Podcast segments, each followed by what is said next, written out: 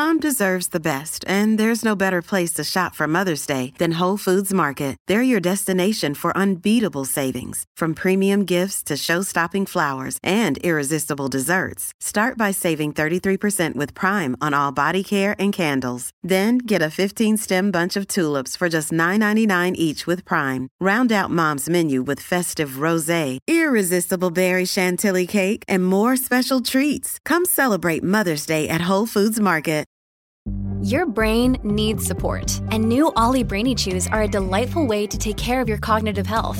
Made with scientifically backed ingredients like Thai ginger, L-theanine, and caffeine, Brainy Chews support healthy brain function and help you find your focus, stay chill, or get energized. Be kind to your mind and get these nootropic chews at olly.com. That's O L L Y.com. These statements have not been evaluated by the Food and Drug Administration. This product is not intended to diagnose, treat, cure, or prevent any disease.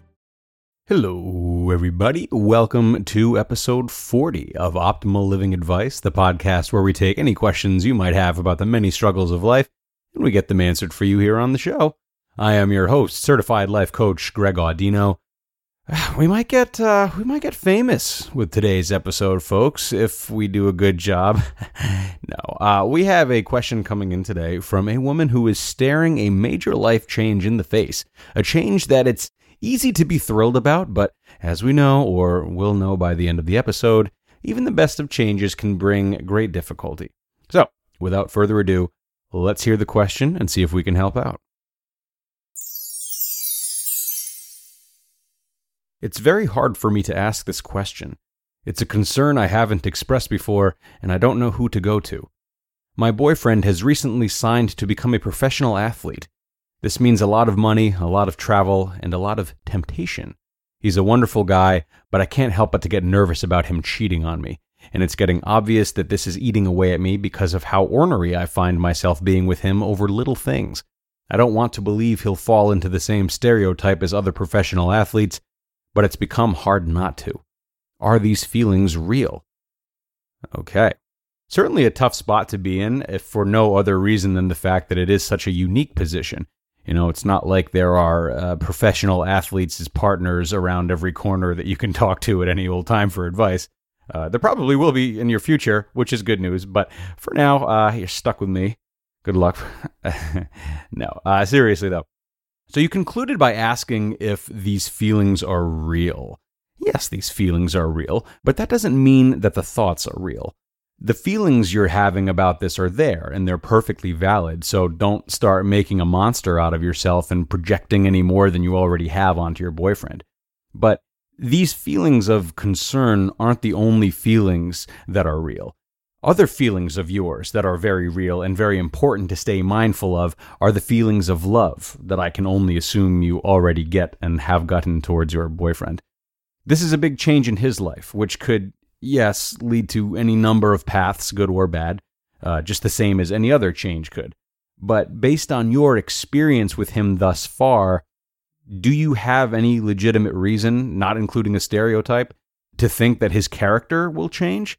the character that you know and have known, care about, and have cared about, I suggest that you take a minute to go over what you know about him.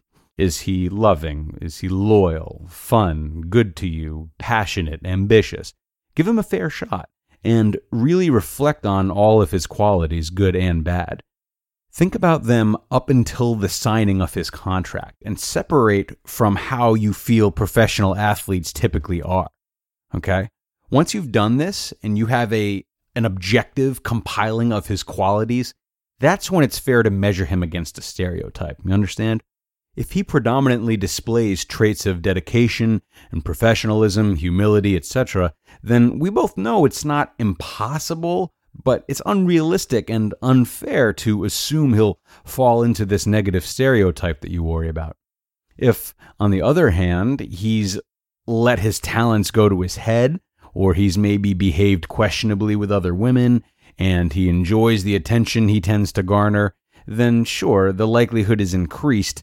It still doesn't guarantee anything, but these would be grounds on which to question the relationship, regardless of whether or not this contract signing ever happened, honestly.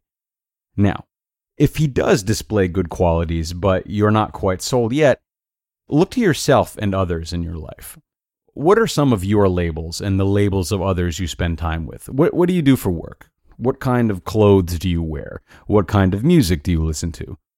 Consider the long, long lists of stereotypes that would follow each of these labels and ask yourself do you fall firmly into all of those categories? Of course you don't. You're layered and there's more to you, and I have to think you feel the same about somebody who is worth getting into a romantic relationship with. People who are comfortable thinking for themselves, they deviate from stereotypes on a regular basis. And if they don't, there probably isn't anything interesting about them. Yet still, we stereotype to try to understand people we don't know. We stereotype to get ahead of the curve. It's a natural defense mechanism in many ways. It's really not as aggressive of a process as a lot of people think it is, which is too bad. You already know and you already care for this man, so, you know, why start grouping him in now? Obviously, as I sort of alluded to a couple uh, paragraphs ago, you don't know what the future holds. You don't know what road he'll go down, what road you'll go down, what road you go down as a couple. But you do know what road you're on now.